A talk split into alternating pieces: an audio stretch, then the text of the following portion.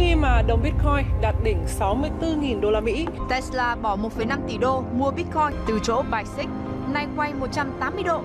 Mở giao dịch, khuyến nghị đầu tư cho khách hàng. Thực tế cho thấy là giao dịch tiền ảo tại Việt Nam đang diễn ra khá sôi động. Cần phải xác định cái vấn đề về tiền ảo như một loại tài sản đặc biệt. Hello, xin chào các bạn. Chào mừng các bạn quay trở lại với channel của The Alex. Và hôm nay câu hỏi được mình chú ý đến là có nên mua Bitcoin hay không? Nếu mua thì tại sao chúng ta nên mua? Mua như thế nào và nên mua vào thời điểm nào?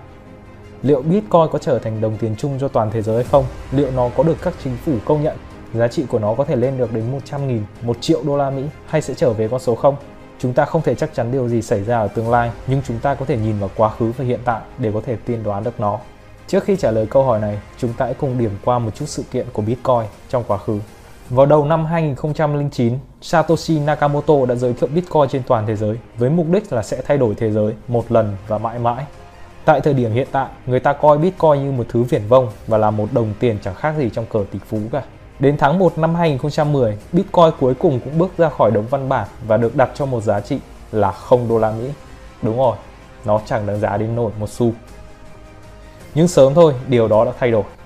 Vào ngày 20 tháng 5 năm 2010, một người đàn ông đã viết blog và nói rằng tôi sẽ đổi 10.000 Bitcoin của mình để có thể lấy được hai chiếc bánh pizza. Hai ngày sau đó, người đàn ông này đã cập nhật ở bài post của mình rằng là anh ta đã thành công trao đổi 10.000 Bitcoin lấy hai chiếc bánh pizza và đây là hình ảnh của anh ý. Với nhiều người thì có lẽ đây là một sự trao đổi nực cười nhất trên thế giới, nhưng người ta không biết rằng đây là một bước tiến vĩ đại của Bitcoin vì lần đầu tiên trong lịch sử của nó đã được dùng để trao đổi như một loại tiền tệ. Và để đánh dấu cho ngày đầu tiên Bitcoin được sử dụng để mua hai chiếc bánh pizza này là vào ngày 22 tháng 5, người ta đã gọi ngày này hàng năm là ngày Pizza Day. Và vào cuối năm 2010, Bitcoin cuối cùng cũng được coi là đồng tiền có giá trị và nó bằng 0,39 đô la đổi lấy một đồng Bitcoin. Và tại thời điểm này trên một số sàn giao dịch người ta đã có thể dễ dàng đổi từ Bitcoin sang các đồng tiền khác như đô la Mỹ, bảng Anh, Yên Nhật hay là Euro một cách rất là dễ dàng. Vào tháng 4 năm 2011, Bitcoin đạt mốc 1 đô la đổi lấy 1 Bitcoin. Và tại đây chúng ta có thể thấy được sự bùng nổ của các đồng tiền điện tử khác trong thời kỳ đó. Trong số đó có thể nhắc đến một số đồng tiền được làm ra với mục đích rất rõ ràng như ETH để làm hợp đồng thông minh. Nhưng cũng có rất nhiều các đồng tiền làm ra với mục đích lừa lọc, đa cấp hoặc đơn giản là chỉ để làm cho vui và không có tác dụng gì cả. Và cũng vào năm 2011 này, một loạt các tin xấu về Bitcoin cũng đã được công bố. Do có tính bảo mật về ẩn danh cũng như là địa chỉ ví nên Bitcoin dính phải rất nhiều các chỉ trích trong thời điểm đó, đặc biệt là việc được dùng làm tiền tệ chính để giao dịch các chất cấm trên một vài web đen. Ngoài ra, chúng ta có một thông tin xấu khác đó là sàn giao dịch MTGOX, một sàn giao dịch tiền điện tử lớn nhất thời bấy giờ cũng đã bị sập và mất khả năng thanh toán cho người dùng. Đúng là một ngày tồi tệ với Bitcoin, tuy nhiên nhu cầu về Bitcoin lại không hề giảm. Các công ty thanh toán đã nhìn ra được tiềm năng và sẵn lòng đón đầu nó, chấp nhận giao dịch đồng tiền Bitcoin trong hệ thống của mình. Vào năm 2013, đồng Bitcoin cán mốc 1.000 USD đổi lấy một đồng Bitcoin trước khi quay trở lại mốc 100 đô la đổi lấy một đồng Bitcoin, tức là mất 90% giá trị của nó. Và vào đầu năm 2017 lại là một năm bội thu nữa cho những người nắm giữ Bitcoin. Khi thậm chí các ngân hàng và chính phủ bắt đầu có những động thái tốt về Bitcoin mà nhắc đến đầu tiên phải là Nhật Bản. Và vào lúc này, các báo cũng liên tục đưa tin về Bitcoin khiến giá Bitcoin ngày càng tăng, khiến Bitcoin dễ dàng vượt đỉnh cũ 1.000 đô la Mỹ, rồi 5.000, thậm chí là lên 10.000 đô la Mỹ đổi một đồng Bitcoin. Hiệu ứng này tốt đến nỗi giá cổ phiếu của một công ty đã tăng gấp 3 lần sau khi họ nói rằng sẽ áp dụng công nghệ blockchain vào trong công ty của họ nhưng niềm vui thì thường lại qua đi quá nhanh. Vào cuối năm 2017, Bitcoin cán mốc 20.000 đô la đổi lấy một đồng Bitcoin, nhưng giống như năm 2013, nó đã bị sụp đổ. Nguyên nhân được đưa ra là có rất nhiều tin xấu được đưa ra trong thời điểm này. Đầu tiên là sự ngăn cấm từ các ngân hàng đến các trung tâm tài chính và cả chính phủ.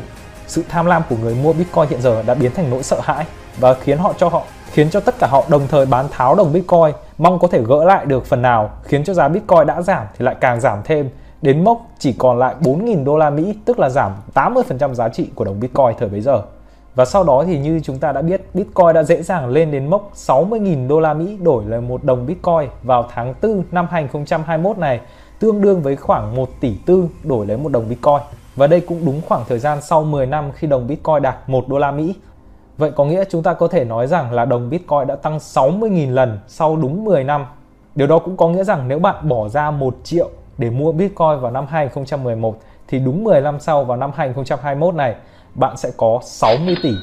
Ok, vậy là bạn có thể hiểu được chặng đường của Bitcoin trong những năm tháng vừa qua. Vậy chúng ta quay trở lại câu hỏi chính của ngày hôm nay, đó chính là có nên mua Bitcoin hay không? Thì câu trả lời của bản thân mình đó là có. Nhưng do đây là một khoản đầu tư đem lại lợi nhuận lớn nhưng đồng thời cũng có tính biến động và rủi ro cao, thế nên các bạn cần phải tuân thủ ba điều sau đây. Điều thứ nhất và cũng là điều quan trọng nhất đó là bạn hãy đầu tư khoản tiền mà bạn có thể mất.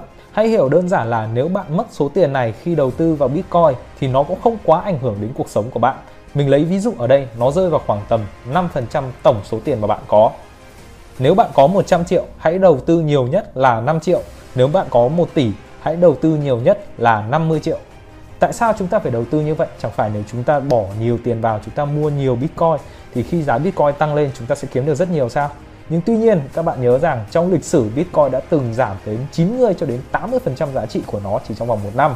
Thế nên đây là một tài sản biến động rất lớn và khi chẳng may bạn cần cái khoản tiền đó nhưng giá Bitcoin lại nằm trong cái lúc mà giá Bitcoin nó đang bị xuống rất là thấp thì khi này các bạn bán ra thì các bạn cũng sẽ mất 90 đến 80% giá trị mà bạn có.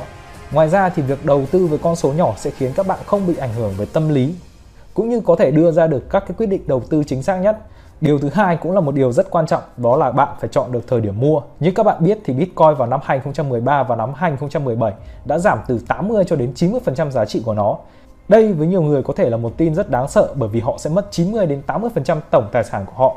Nhưng điều gì xảy ra nếu bạn gạt qua được sự sợ hãi và mua được Bitcoin trong thời điểm này? Điều đó có nghĩa là nếu chỉ cần Bitcoin nâng lại về cái giá trị ban đầu của nó thôi thì bạn cũng đã được nhân 10 tài khoản rồi. Và nếu nó tăng lên cao nữa thì bạn có thể nhân 20, 30 thậm chí là nhân 50 tài khoản. Thế nên bạn cần phải có một thời điểm mua chính xác. Không riêng gì Bitcoin mà kể cả bất động sản, vàng, cổ phiếu, trái phiếu hay bất kỳ một loại tài sản nào khác, nếu bạn không theo dõi chính xác, không có kiến thức về đầu tư thì bạn sẽ dễ dàng có một pha đu đỉnh đi vào lòng đất. Vậy ở đây lời khuyên của mình là gì? Đầu tiên bạn hãy nhìn vào trong biểu đồ của đồng Bitcoin. Chắc chắn bạn không cần phải là một chuyên gia tài chính để có thể nhìn ra được điều này. Đừng mua khi giá chạm đỉnh, hãy mua khi giá nằm phía dưới, chạm đáy và có một khoảng thời gian đi ngang rất là lâu. Bạn có thể mua vào bất kỳ thời điểm nào trong cái khoảng thời gian này, sau sau đó bán lại khi giá đã vượt đỉnh cũ hoặc là ở đỉnh cũ. Như vậy thì bạn đã có được khoảng lời tương đối rồi. Tất nhiên là việc mua ở đáy bán ở đỉnh gần như là chuyện không thể Tuy nhiên thì mình có thể khoanh vùng được những khoảng giá mà bạn có thể mua được ở phía dưới, Tức là bạn mua giá nào ở phía dưới này cũng được. Và sau khi giá tăng lên, tại trong khoảng một khoảng thời gian mà bạn thấy có lãi rồi, Thì bạn có thể chốt lời dần dần ở trong những khoảng thời gian này Và sau đó lại đợi một chu kỳ lên xuống tiếp theo. Để làm được điều này thì bạn cần phải có một chút kiến thức về đầu tư Và phải thực sự kiên nhẫn để chờ đợi. Điều thứ ba, và cũng là điều cuối cùng, Hãy nắm giữ đồng Bitcoin ở ví lạnh. Trong lịch sử hay thậm chí là ngày nay, có rất nhiều vụ sập sàn điện tử lớn mà người chủ đã ôm tiền và bỏ chạy hay đơn giản là bị hacker tấn công khiến cho sàn mất khả năng thanh toán hay thậm chí là bị sập, không thể đăng nhập được nữa. Điều này đồng nghĩa với việc là bạn sẽ mất toàn bộ số tiền Bitcoin mà bạn để ở trên sàn. Thế nên việc đầu tiên trước khi các bạn có thể mua bán đó là việc bảo vệ tài sản của mình trước. Bạn bỏ ra được một cái số vốn hợp lý, bạn mua được Bitcoin ở giá đẹp nhưng cái sàn bạn đang gửi tiền thì lại bị sập. Thế thì tất cả đều là vô nghĩa. Thế nên sau khi mua được đồng Bitcoin, việc đầu tiên các bạn cần làm đó là chuyển nó sang ví lạnh. Và bản thân mình cũng có một cái ví lạnh để lưu giữ đồng Bitcoin. Ok, về để tóm tắt lại và cũng như trả lời cái câu hỏi chính trong ngày hôm nay là chúng ta có nên mua Bitcoin hay không thì câu trả lời của mình là có. Tuy nhiên, nó cần phải có 3 điều kiện. Điều thứ nhất, các bạn chỉ bỏ ra cái số tiền rơi vào khoảng tầm 5% tổng tài sản của bạn để mua Bitcoin thôi. Vậy nên khi giá Bitcoin tăng lên hoặc giảm đi nó cũng không quá ảnh hưởng đến cuộc sống của bạn. Điều thứ hai, khi mua Bitcoin các bạn cần phải chọn được thời điểm mua hợp lý không nên mua khi giá đã quá cao và báo đài đã đưa tin rất nhiều. Hãy mua ở những lúc mà giá đang thấp và đang đi ngang trong một khoảng thời gian dài. Điều thứ ba và cũng là điều cuối cùng, hãy lưu giữ Bitcoin lâu dài ở trong ví lạnh của bạn chứ không phải là trên các sàn điện tử. Ok, mình là Dương Alex. Xin chào và hẹn lại các bạn ở những câu hỏi lần sau.